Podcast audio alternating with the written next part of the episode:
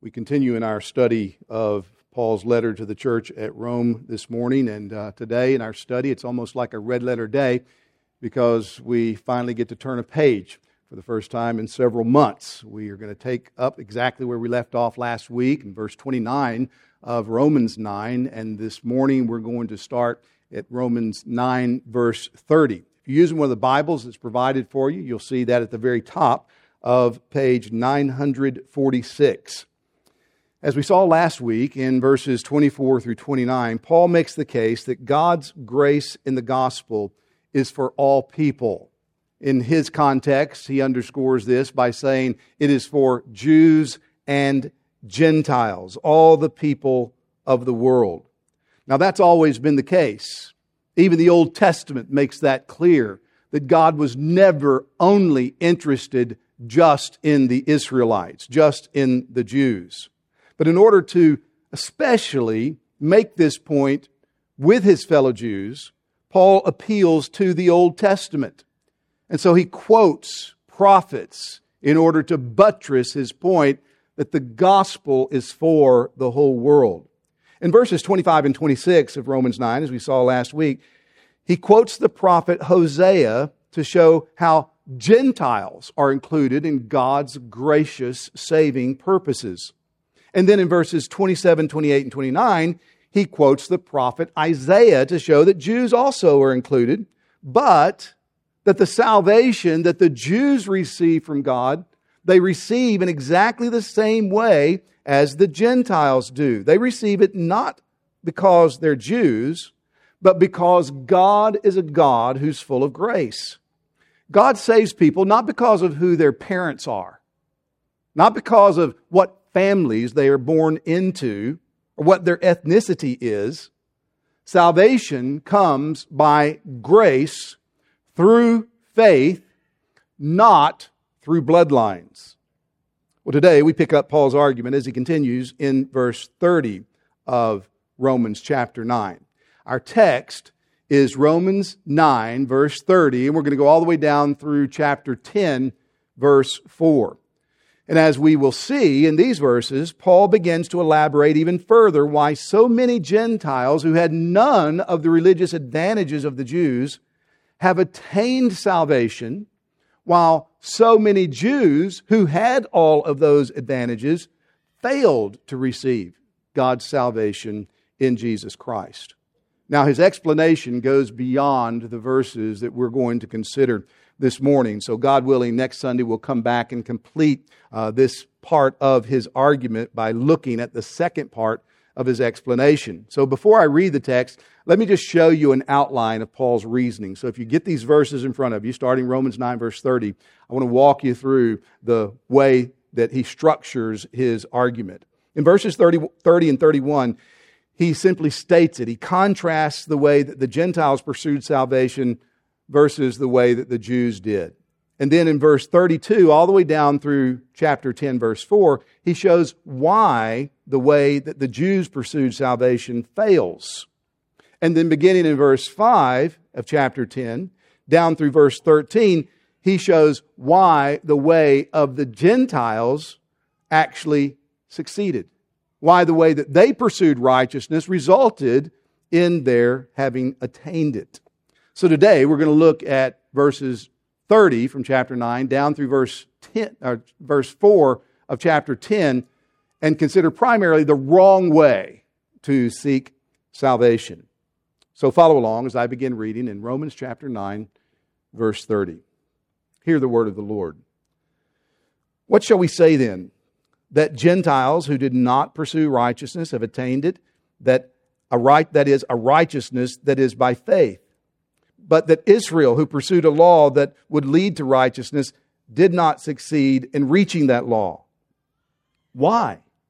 Because they did not pursue it in, by faith, but as if it were based on works.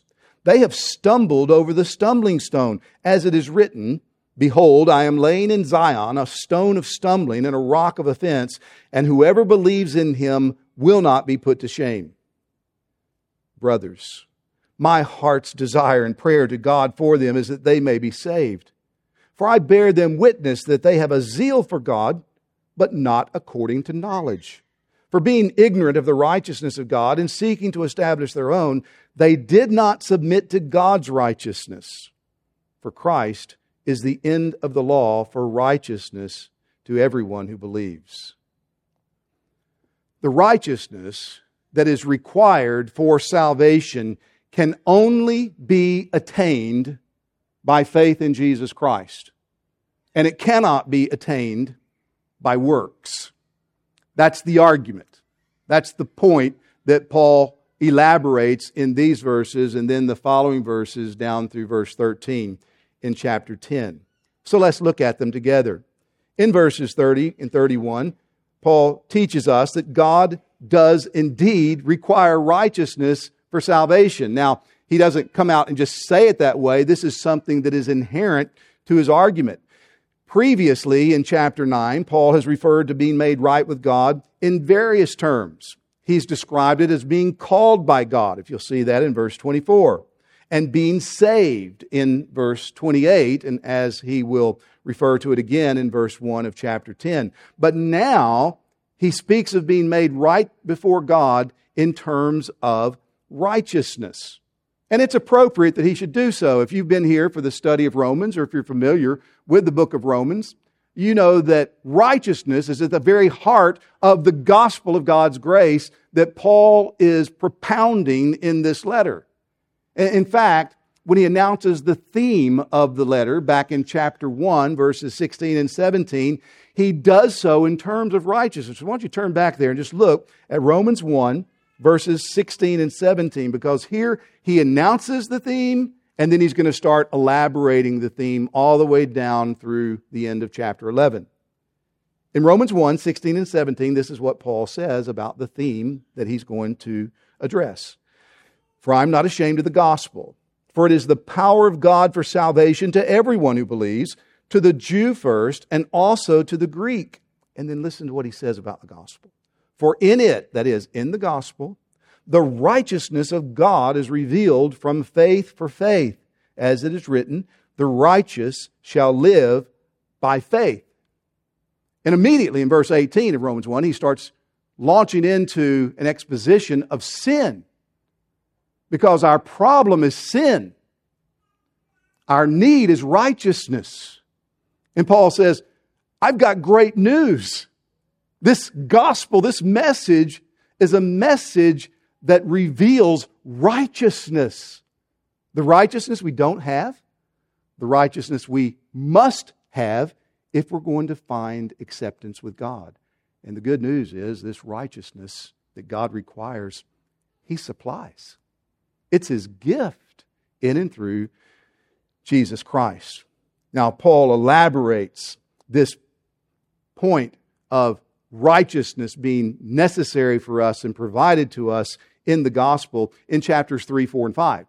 So if you look at verse 10 of chapter 3, for example, he says, As it is written, none is righteous, no, not one. That's our problem.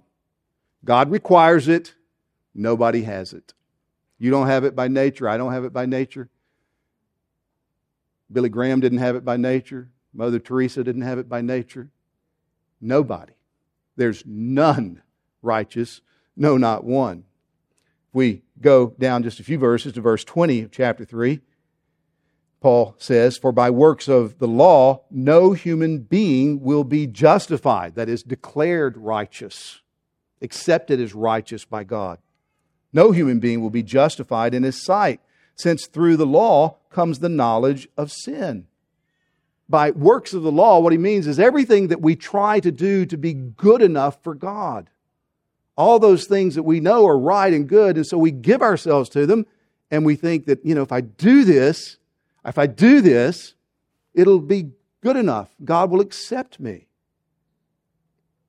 In verse 21 of Romans 3, look at this. Here he gives the answer in one of the most important sections in all the Bible. But now, the, your effort to attain righteousness by your own works, not good enough. But now, the righteousness of God has been manifested apart from the law, although the law and the prophets bear witness to it. This is, Paul said, I'm not making this up. This comes straight out of the Old Testament scriptures. I'm just showing you what was always there that now we see in a clearer light because the Messiah has come. Jesus has actually done everything the law and prophets pointed toward. Verse 22 the righteousness of God through faith in Christ for all who believe. There it is. For there's no distinction, for all have sinned and fall short of the glory of God and are justified. What's that mean? Declared righteous by his grace as a gift through the redemption that is in Christ Jesus. And then he describes how Christ has attained righteousness for us, whom God put forth as a propitiation by his blood to be received by faith. This is to show God's righteousness because in his divine forbearance he had passed over former sins. It was to show his righteousness at the present time so that he might be just and the justifier of the one who has faith in Jesus. Here's the setup God creates us in his image, he requires us to be righteous. We have sinned and lost our righteousness. And yet, God doesn't change his standards. God doesn't say, oh, okay, I'm going to lower it so that now you can meet it. He says, no, you still got to be righteous. But we can't be right. We, there's no hope for us to attain righteousness. And God sends his son, the Lord Jesus, into the world. The Son of God becomes a real man, like you and me, flesh and blood. And he earns righteousness. He obeys God's commandments. And then he lays down his life on the cross as if he were a sinner in order to pay for our unrighteousness. And Paul says, well, who's this good news for? For everyone who believes. For all who trust Christ, all who believe this message of good news, this gospel, and renounce sin and entrust themselves to Him. We cannot provide the righteousness that God requires.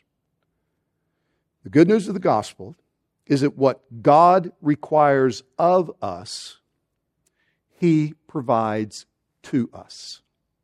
And he does it by way of a gift. He does it freely out of grace, and he does it in the life and death of his son. This is what Paul means back in our text in verse 30 that the Gentiles who did not pursue righteousness have attained it. That is, a righteousness that is by faith. The righteousness we need that God gives is received only by faith. You can't earn it. You can't attain it through your own efforts because it is only found in the efforts of Jesus Christ. It's His works, not ours. What's precisely at this point that most of the Jews stumbled. They missed it. And Paul makes this crystal clear in verse 31. He says, Israel pursued righteousness in a wrong way, and as a result, they did not attain it. Now, it's interesting to look at the verbs that Paul uses here pursue and attain. These verbs come from the world of athletics. Specifically, they come from the world of racing. And so to pursue was to set your mind on a goal, a finish line, an accomplishment, a championship, and to go after it. And to attain it is to actually win, to actually cross the finish line, to be the one who wins the race. Israel's pursuit of a law that would lead to righteousness, as he puts it in verse 31, failed. It, didn't succeed. It didn't bring to them that which they were hoping to attain. Now, up to this point in his argument in Romans chapter 9, you remember in verse 6, he said it's not as if the word of God has failed. You know, he, he wants to prove that God's word throughout the Old Testament scriptures has not fallen to the ground unfulfilled. But up to this point, he has been emphasizing the way the Old Testament should be, rightly be understood to show that no, God's promises never fail. But, and in that argument, he's been emphasizing the sovereignty of God. You remember back in those verses uh, 7 through 13, 14, and then on beyond, he, says that God chose Jacob, not Esau. Why? So that his purpose in election might stand. And whenever he anticipates the objection, but what, but but but who can resist his will? But how can he still hold us accountable? He says, He's God, He's the Creator, He has rights over all His creation, and we do not have the right to talk back to Him. God will have mercy on whom He will have mercy because He is the one who created us as a potter molds clay so God can do what He wants to with us. So, from that emphasis on God's sovereignty, Paul now begins to shift his emphasis to human responsibility. The righteousness that we need is something that we must pursue. It's something we must attain. We must grasp it. Now, notice that he doesn't engage in the kind of philosophical speculation that we might enjoy trying to engage ourselves to demonstrate how God's absolute sovereignty and our complete responsibility are harmonious, that they uh, fit together exactly in these ways. He, he doesn't do that. What he does is says, God's absolutely sovereign, you're absolutely responsible, and it's revealed, and so we've got to believe both of those truths. We've got to do it at the same time. And if that gives you a brain cramp, well, that's okay. You got a little pea brain, right? We're talking about God. And our brains are stained by sin. So we shouldn't be undone in the fact that we can't comprehend fully some of the things that are revealed to us in Scripture. This is precisely what the Jews failed to do. They did not attain that which they were trying to pursue.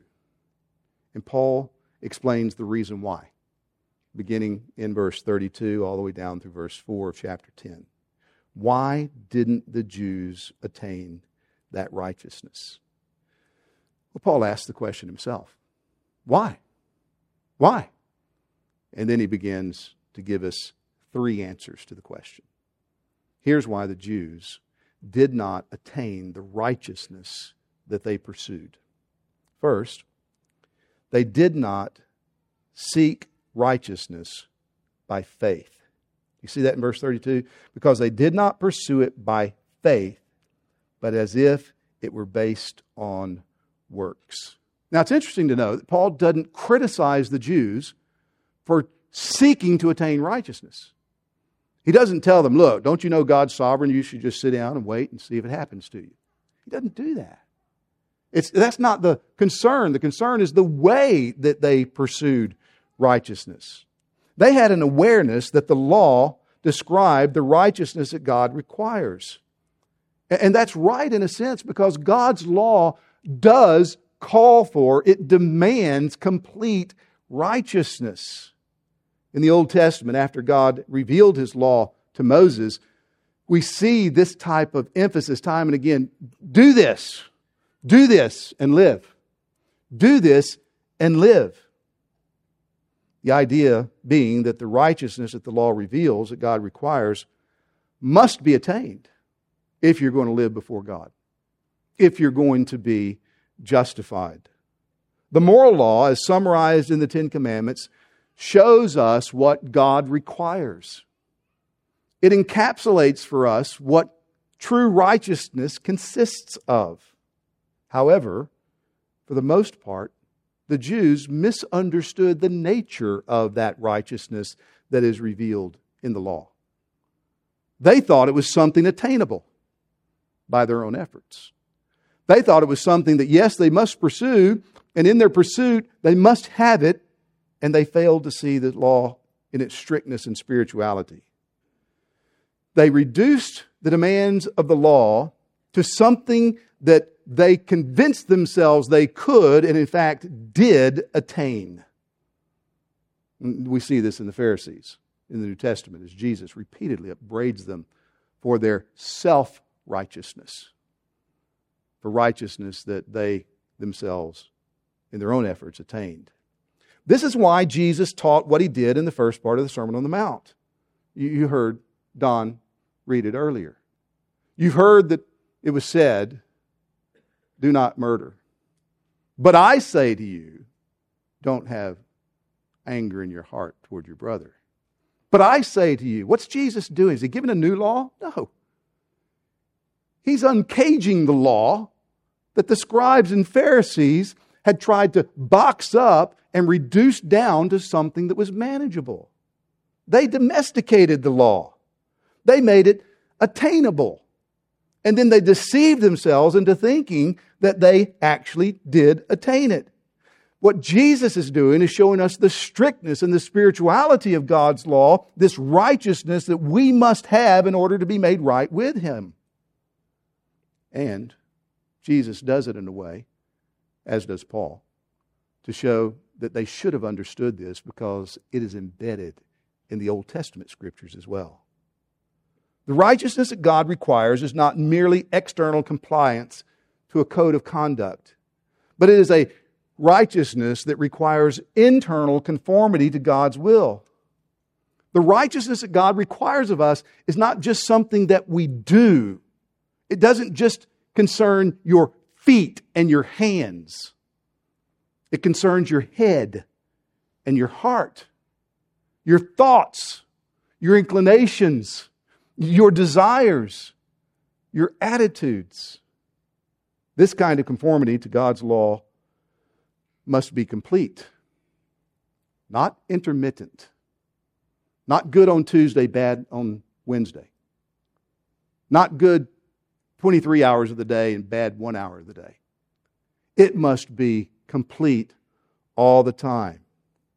In short, as Jesus put it in Matthew 5:48, you must be perfect as your Father in heaven is perfect. That's the righteousness that God requires of us. Can you attain that? Can you be good enough for God? Can you deliver this standard by your own efforts? No, you can't. Now, you can either admit that before God, that by nature, through your own efforts, you're unrighteous, or you can try to live in self deceptive ways like the Jews did. And they did it by redefining righteousness. They dumbed it down so that it was something that they could attain.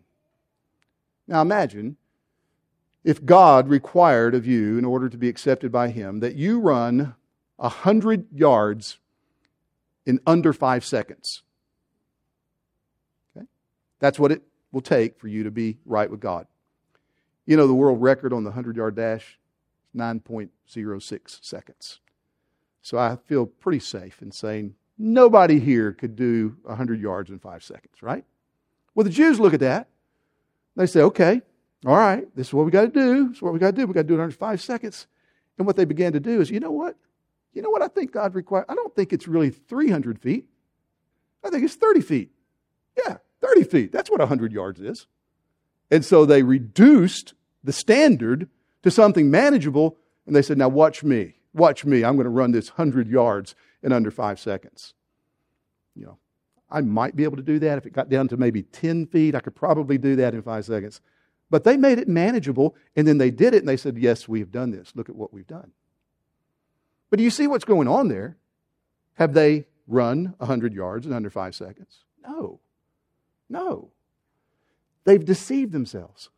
They've failed to understand what constitutes the righteousness that is required. This is Paul's point in verse 32. They did not pursue righteousness in the proper way because they didn't pursue it by faith, but as if it were based on works.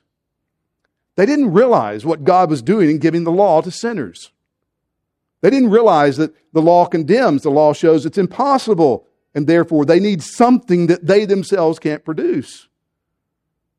They just kind of changed the standard, watered it down, and said, Look, look, we're meeting it. We're good. We're righteous. Thank you, I'm not like that guy over there who's unrighteous. Look what I do. Well, these are two sides of the same coin of their mistake not pursuing by faith, pursuing by works. The righteousness that God requires, that's revealed in His law, cannot be attained by our own human efforts, by works. It can only be attained by faith. And, brothers and sisters, this is massively important. And here's what the Jews missed the law of God was never given as a ladder by which sinners could climb up into the good graces of God. No. Not because the law doesn't truly reveal the righteousness that God requires, but because sin has rendered us incapable of meeting the demands of that law. The law was given to sinners not as a ladder to climb, but as a mirror to look into. And when you look at the law of God honestly, facing up to what it requires, and let it reveal to you how far short you fall of those requirements, it's a shattering reality. You, cannot help but say, I'm undone. I can't deliver what God requires. There's no salvation without that requirement being met, and I cannot meet it. All have sinned and fall short of the glory of God. There's none righteous, no, not one. All of our efforts to attain righteousness on our own, to be good enough for God, Isaiah says in Isaiah 64 6, are like filthy rags in his sight. I love that song we sometimes sing. When I measure my heart by your holy decrees, all my motives and deeds I despise. I realize my best motives, my best efforts stained with sin. The Israelites' misunderstanding led to wrong living. And this is an inevitable relationship which is why we must always seek to know the truth. Jesus said, You shall know the truth, and the truth will set you free. Truth is the proper foundation on which to build your life. And here's the truth that Paul is explaining in the first part of verse 32.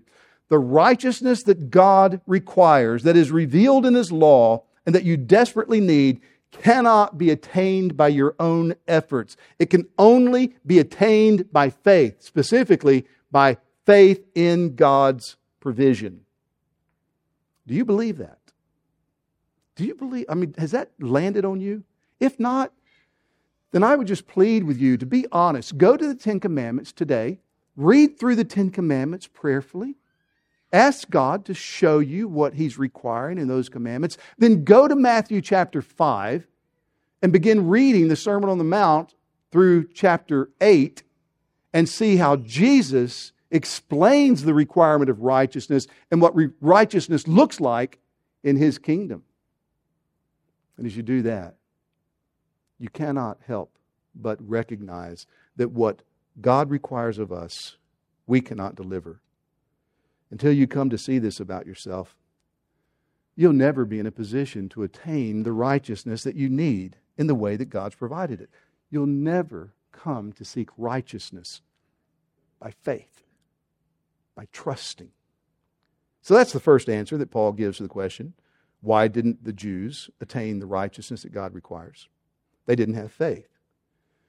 The next answer, the second one, is found in the latter part of verse 32 and also verse 33 they stumbled over Christ. They didn't have faith, they stumbled over Christ. Look at the last part of verse 32, that last sentence. They have stumbled over the stumbling stone, as it is written Behold, I am laying in Zion a stone of stumbling and a rock of offense. And whoever believes in him will not be put to shame. Christ is compared to a stumbling stone. A stumbling stone. The language that Paul uses here is a picture of a large stone. It's significant, it's noticeable, and it's placed in a path so that those who try to run around it are going to stumble over it. They're going to be knocked off course because of it. And that's exactly what the Jews did. They stumbled over Christ. They missed their Messiah. They missed Jesus Christ. Paul again quotes Isaiah to prove his point. And he's showing that these things were revealed in the Old Covenant scriptures. What he does is he combines two passages out of the prophet Isaiah's prophecies, Isaiah 8:14 and Isaiah 28:16, and he brings them together in order to show how they demonstrate the point that he's making. Now let me read to you Isaiah 8:14 and then 28:16. Isaiah 8:14 says, and he will become a sanctuary and a stone of offense and a rock of stumbling to both houses of Israel, a trap and a snare to the inhabitants of Jerusalem. That's Messiah. That's Messiah. And then Isaiah 28 16. Therefore, thus says the Lord God Behold, I am the one who has laid a foundation in Zion, a stone, a tested stone, a precious cornerstone of a sure foundation. Whoever believes will not be in haste. Do you see that the precious cornerstone is the rock of stumbling for the Jews. Jesus Christ is that stone. He's the foundation on which we must build our lives to know that we're right with God. And we do that by faith. We do that by receiving Him as God's Savior for sinners. Peter makes the same point as Paul does by appealing to the same verses in Isaiah. In 1 Peter chapter 2 verses 6 through 8, we actually have an excellent commentary by Peter on what Paul is writing here in our text. Peter encourages all of us to come to Jesus Christ as the living stone on which we must build our lives. And then he says in 1 Peter 2 6 through 8, For it stands in Scripture, Behold, I am laying in Zion a stone, a cornerstone, chosen and precious and whoever believes in him will not be put to shame. So the honor is for you who believe, but for those who do not believe. And then he quotes Psalm 18 the stone that the builders rejected has become the cornerstone. And, and then he goes back to Isaiah, a stone of stumbling and a rock of offense. They stumble because, he says, they do not obey the word as they were destined to do. I like the way that R.C. Sproul explains this point. He writes With the appearance of Jesus, it was clear that there was only one way to get to heaven, namely by exercising faith in Christ alone. That's what his contemporaries could not handle because he was saying to them, Your works are not pure enough to merit entry into the kingdom of God. That infuriated them because the doctrine of justification by faith alone is a violent assault upon human pride. Instead of allowing Jesus to lift them up, they tripped over him. The doctrine of justification by faith alone is a violent assault on human pride. So I just want to ask you something. Has your pride been violently assaulted by the gospel? Have you understood what God says in His Word in a way that you realize you cannot measure up to what God requires. It's the truth. And until you come to know that and experience that, you will never pursue the righteousness that He provides in Christ. It can only be attained by believing Him. Until you come to see that the righteousness that you owe to God has only ever been attained in one place by one man, and that He alone is your hope, then you'll just keep on living in your own deluded way of thinking that your self righteousness will be good enough for Him. What God requires, what we need, is found only in Jesus Christ. Now, do you recognize that? Do you believe that? If you really believe that, build your life on that.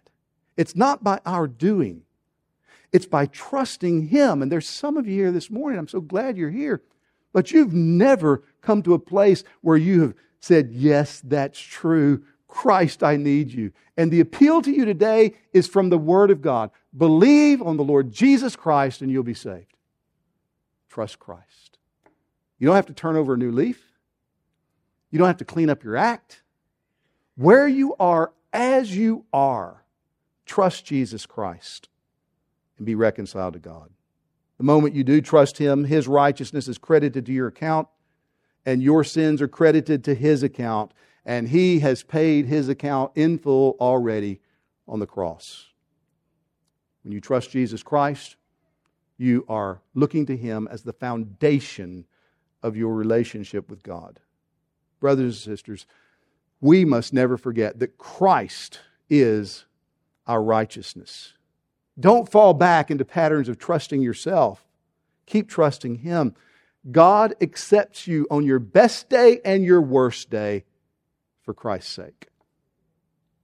So, why didn't the Jews attain the righteousness that God requires? First, because they didn't have faith. Secondly, because they stumbled over Christ. The third reason is found in verses 1 through 4 of chapter 10. Their zeal for God is not based on truth. So Paul just says it again, what he's already said at the beginning of chapter 9. Brothers, my heart's desire and prayer to God for them is that they may be saved. He desperately wants his fellow Jews to come to know Jesus Christ. He is confident of their good intentions, their zeal in verse 2. You see that? For I bear them witness that they have a zeal for God, but not according to knowledge. In other words, they're seriously religious. They're not just playing games here. They're staking their life on this pursuit of righteousness that they believe will cause God to accept them. In some sense, they want God to accept them, but they're ignorant of the spiritual truth and realities necessary to see in order to pursue righteousness in the wrong way. Their zeal is not based on truth. Uh, doctrine matters. This is why we're told to watch our lives and our doctrine carefully because it matters. As a result of their ignorance, they misunderstand the true nature of righteousness, and consequently, they miss God's provision of that righteousness. Look at verse 3. For being ignorant of the righteousness of God and seeking to establish their own, they did not submit to God's righteousness. The righteousness of God and God's righteousness in that verse refer to the perfect righteousness that God provides in Jesus.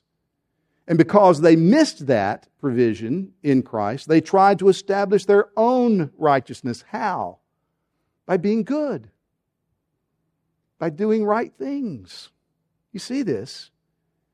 If you're going to be accepted by God, if you're going to receive the righteousness that you desperately need and be justified, you must confess that you cannot do it on your own. You can't be good enough for Him. You must come humbly to Him and bow to Jesus Christ as Lord and receive Him and the provision He has made for sinners by His life and His death and His resurrection. Is that your testimony? If it's not, it can be. It can be your testimony today. You can walk out this room differently than you walked in by confessing your sin and bowing to Christ and saying, Christ, be my righteousness and receiving Him as God's provision for salvation.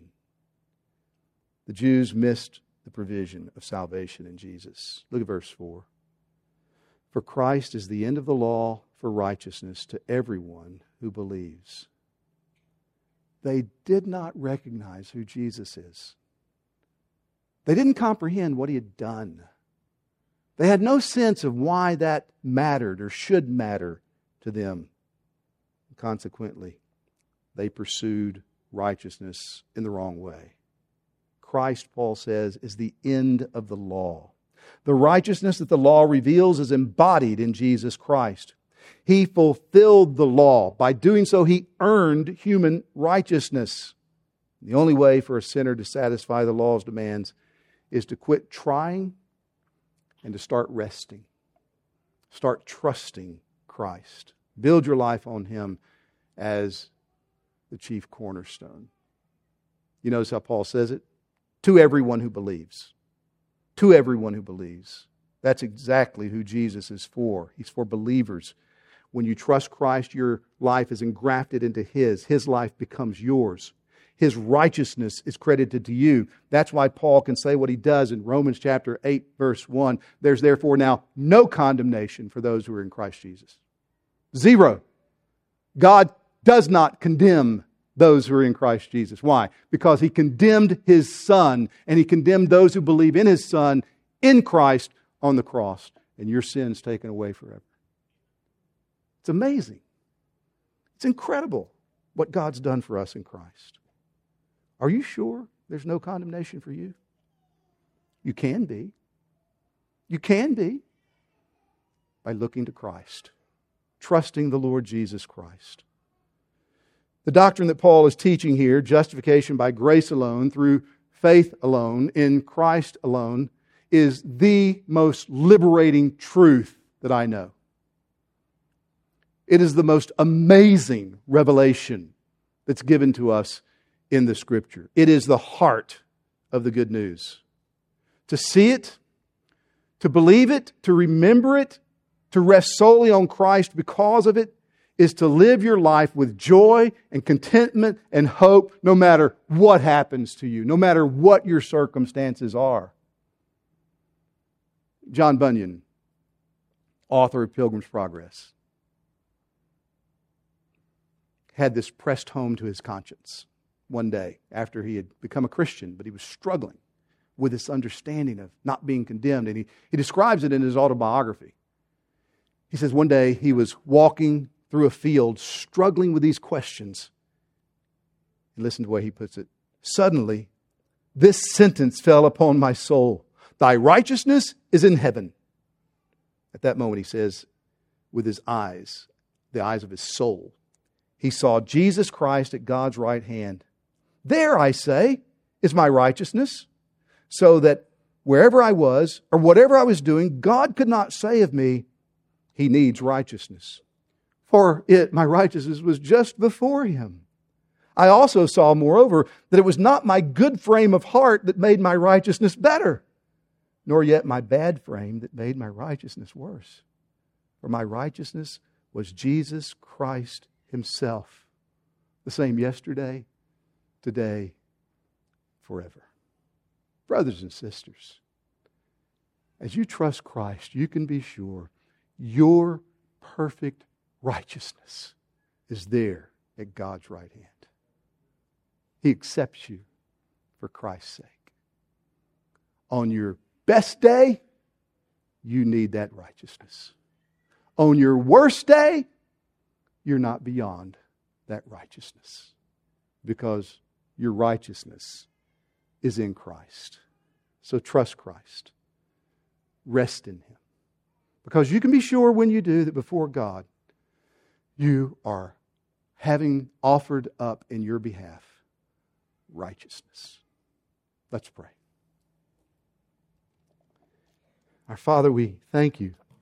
It's beyond what we could let ourselves imagine, and we would dare not believe it if, if you hadn't revealed it. But we thank you for this incredible good news. And Lord, we, we desire for others to believe this. We desire for this amazing grace to come and to awaken hearts and minds. We want our children to see this. We want our children to look to Christ and live. We want our loved ones to quit trying to be good enough for God, but to look to Christ who is good enough. We, we want our neighbors and coworkers and others to know what it is to be accepted by their Creator. And I ask that you would help those of us to whom you've taught this gospel to be good stewards of it. And help us, Lord, never to revert back into thinking that it's our own efforts that warrant your acceptance. Oh, help us to be so overwhelmed and satisfied with Christ